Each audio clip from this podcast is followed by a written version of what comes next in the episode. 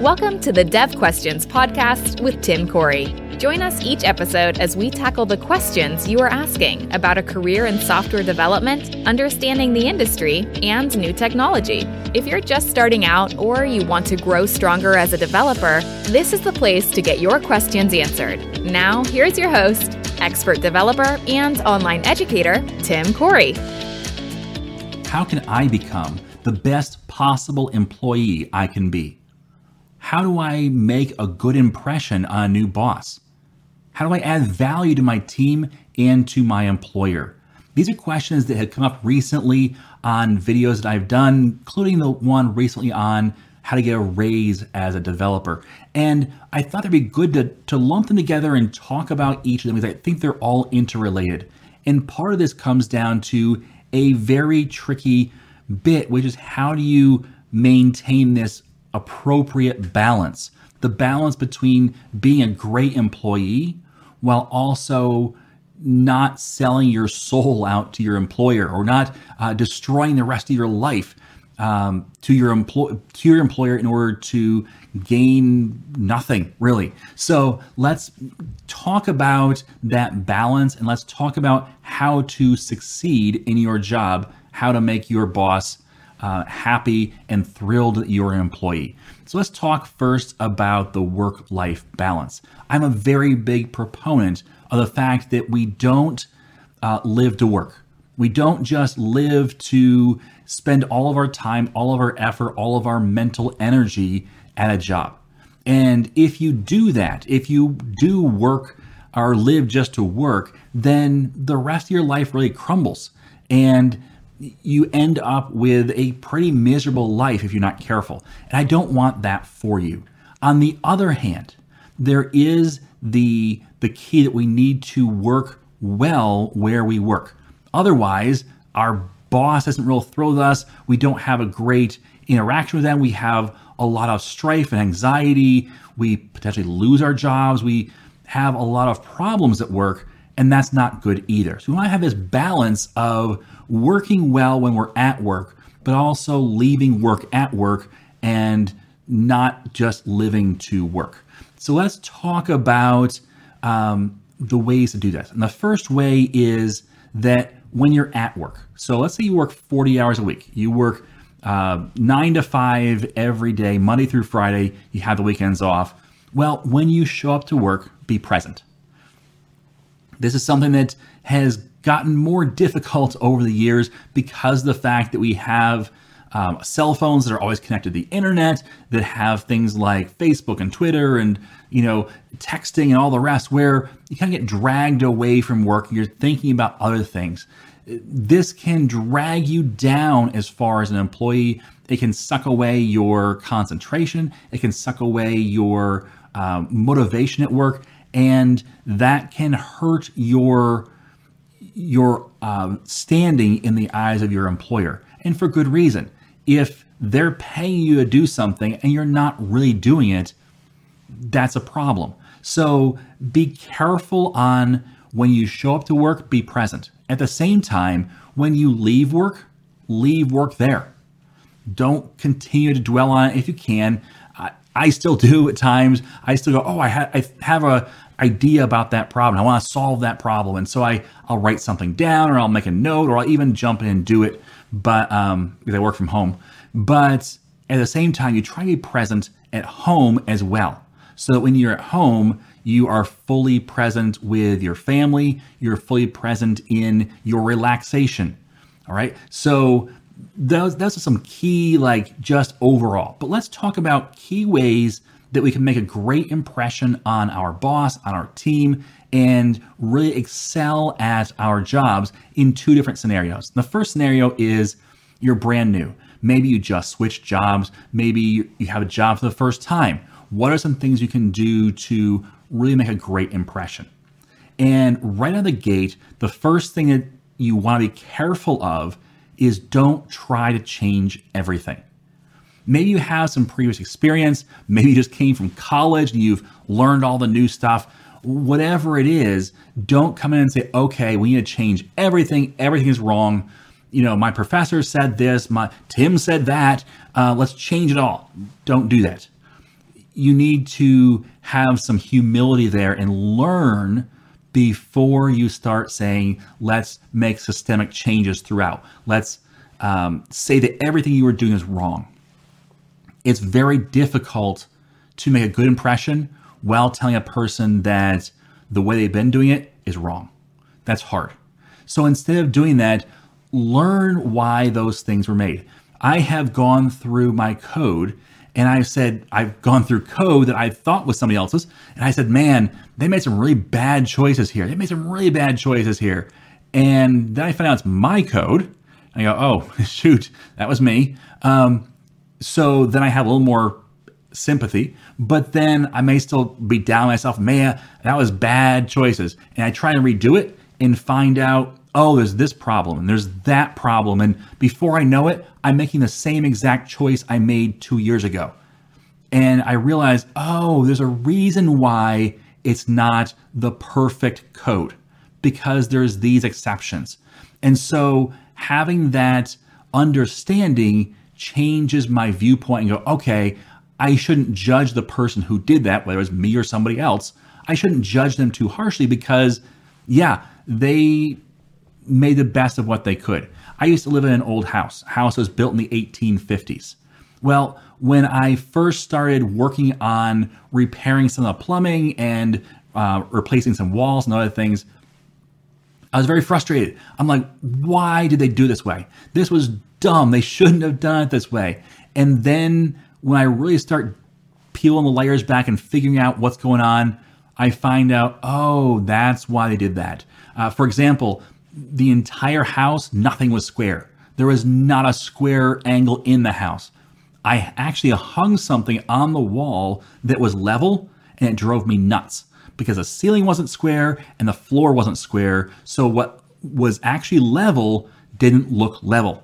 So you learn to cheat. You learn to kind of make it look good by the eye rather than look good based on gravity. So there's things like that where you go, oh, okay, that's why you did that. That's why that thing wasn't level because the ceiling and floor weren't either.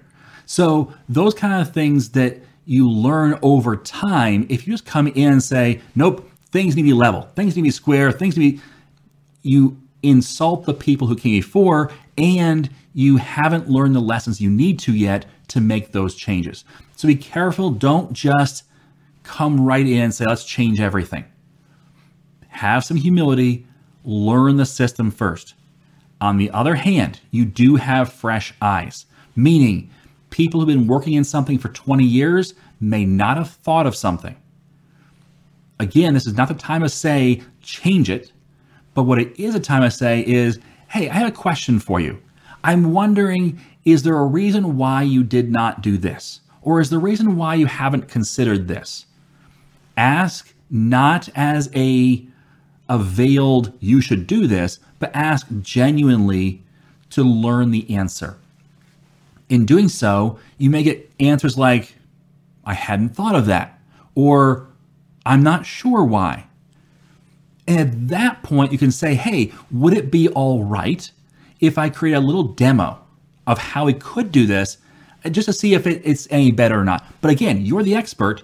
I just want to know from your opinion. You see how that changes the perspective? It's not me saying you're wrong here. It's I have a question. I'd like to learn more.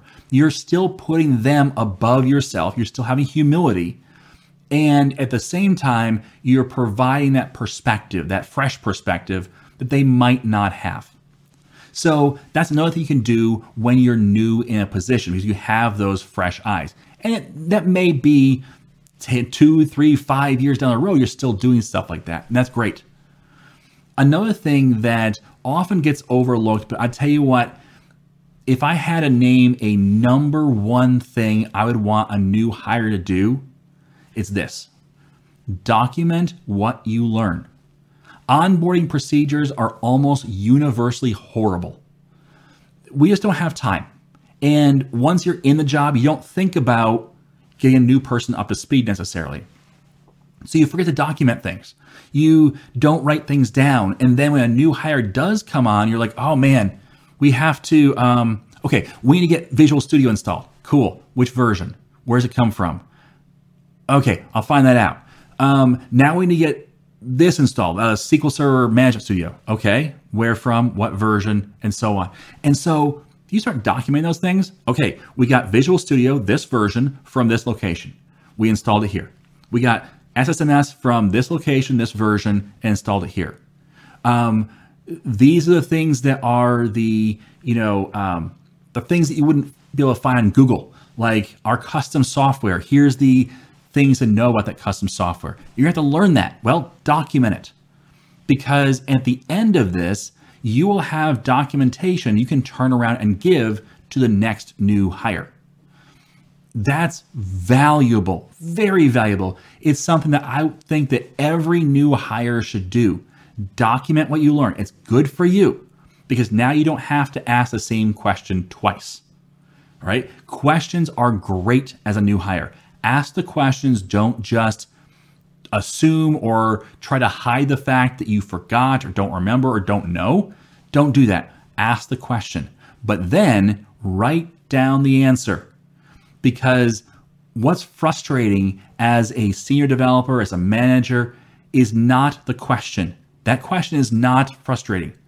What's frustrating is answering that same question three, four, five, six times. That's frustrating because the first time you don't know and it's you shouldn't have to know. The second time you forgot. The third time you're wasting my time. You are not doing anything on your own to retain that. You're just using me as your personal Google. That's not okay. I have things to do.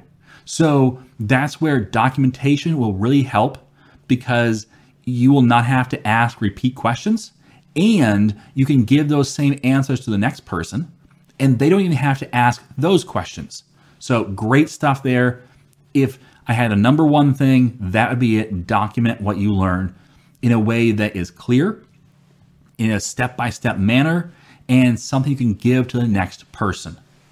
All right, finally, and this kind of goes back to the stuff we've already been talking about with new hires listen a lot. Listen to everything people say. Take notes, even if it's at lunchtime or even if it's uh, kind of a more casual conversation. Write down things that are important. Um, record them. Maybe ask a question or two, but try to listen a lot and speak sparingly. When you have a new hire and all they do is talk, then it feels like they're not actually here to learn, they're here to teach you. And that's kind of arrogant. Okay. So you want to make sure that you are listening more than you're speaking, that you are trying to learn the new system. Don't just override and say, well, I know best. That comes across as arrogant, whether it is or not. Okay. So these are the things that I think new hires would really benefit from when in moving into a new team, when learning a new system, when learning a new boss, learning how things work. All right? Talk to people. Now, if you get, become an established developer, once you uh, kind of transition, there are some things that would really help you as well. And the number one thing here is to continue to learn and grow. As a manager, the thing that I want to see from my employees is that they continue to grow as employees. They continue to become better at their job, not just by writing more code, which is helpful, but by learning new procedures, new ways of doing things, new systems, new ideas, and continue to grow. Because when you stop growing, you stagnate. When you stagnate, the business stagnates. When the business stagnates, it becomes in danger of dying. So you don't want that. You want to keep that fresh, new growth to continue to push everything forward. The other thing is new employees may be coming on who have less experience than you do. Mentor them, whether it's official or not. Come alongside them, help them, make them feel part of the team, make them feel welcome. If you can better integrate someone, if you can get them to a place where they're comfortable in the team, they will perform better. And if they perform better, then the team as a whole performs better. So this can be huge. Invest in people. All right. And then finally, like I said before, be invested when you're at work. So when you show up to work, make sure that you're invested in pushing the company forward, in pushing the product forward, in being the best that you can be while you're being paid. When you leave, that's fine. Check out, be done.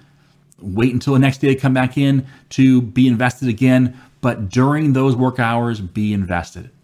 Now, here's a few more tips for everybody. Doesn't matter where you are in the uh, new to experienced ladder. If you have the opportunity, if you have any kind of repetitive task, see if you can automate it. The more you can automate, the faster you will get your job done, the more you'll have opportunities to do other things. A little example of this this is really what launched my career.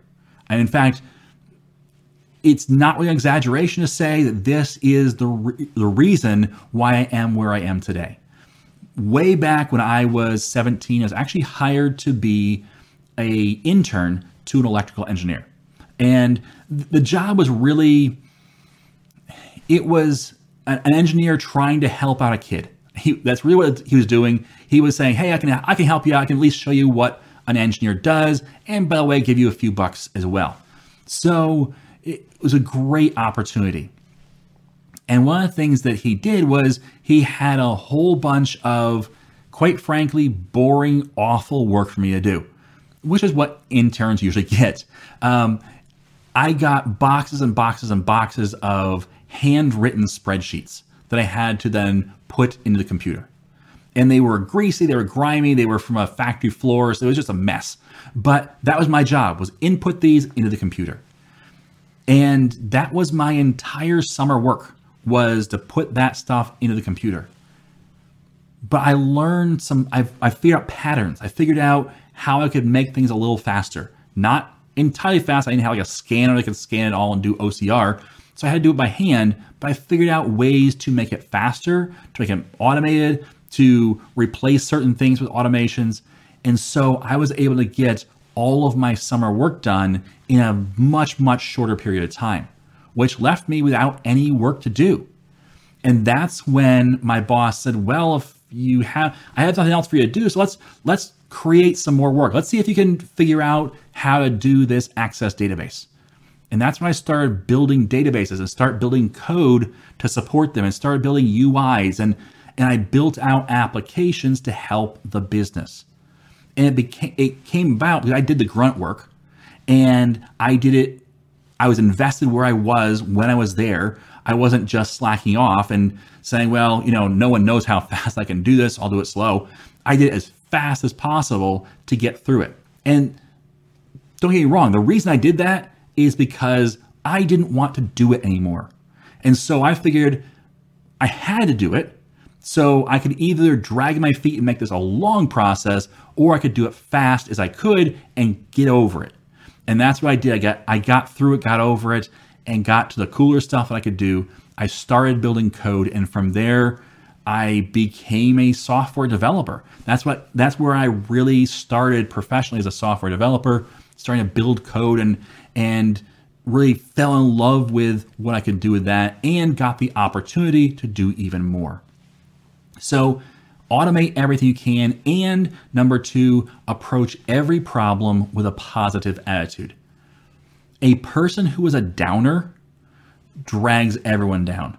A person who is fatalistic, a person who is a complainer, it, they're not fun to be around.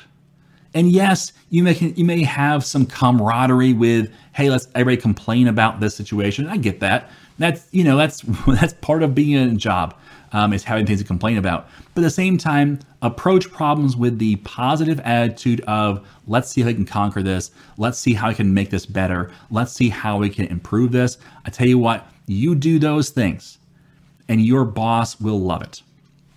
Now, I have to put a caveat here. Not every boss Yes, there are some bosses out there that are horrible. I totally get that. But you know what? Do what you can where you're at, be as positive as possible, even in a bad situation, be still present in a bad situation, try to do as much as you can, even if you're looking for other jobs. Because sometimes that just being present in a bad job and saying, I'm going to do it anyways, will be a uh, something that somebody else sees. And they could want an employee and they say, you know what, I want that employee. And that might open up opportunities for you as well. That has happened to me. So, yes, you can have bad jobs. Yes, you can have bad bosses. Yes, you can have bad situations. But if you can still be fully present when you're at work, when you're being paid to be there, be fully present, approach things with a positive attitude, look to automate as much as possible, and then document those procedures, document things, create that documentation that everybody needs and no one wants to do. Those kind of things can really help out your standing in the company, your standing with your boss, your standing on the team as well. All right, so that's my suggestion. Yes, you can add value. That's a question that came up. Um, can I even add value as an employee? Absolutely, you can add value above even what you were hired to do. And that's by how you act, how you respond, and what you do that may be not in your job description, but is still helping the company. All right. Thanks for listening to this week's episode of Dev Questions. If you have a question about being a developer, maybe check out the past episodes. I had them both on YouTube as videos, as well as on your favorite podcasting application and podcasting site. Thanks for listening and have a great day. Thank you for joining us for this episode of Dev Questions. Tim is committed to making it easier for you to become a developer. If you would like to help make more content like this possible, please like, subscribe, rate, and share Dev Questions. You can also send your questions to questions at iamtimcorey.com. Until next time, remember, you are too smart and your time too valuable to waste it making all the mistakes Tim did. When you're ready to learn to think and code like a professional developer, head over to iamtimcorey.com and enroll in a course.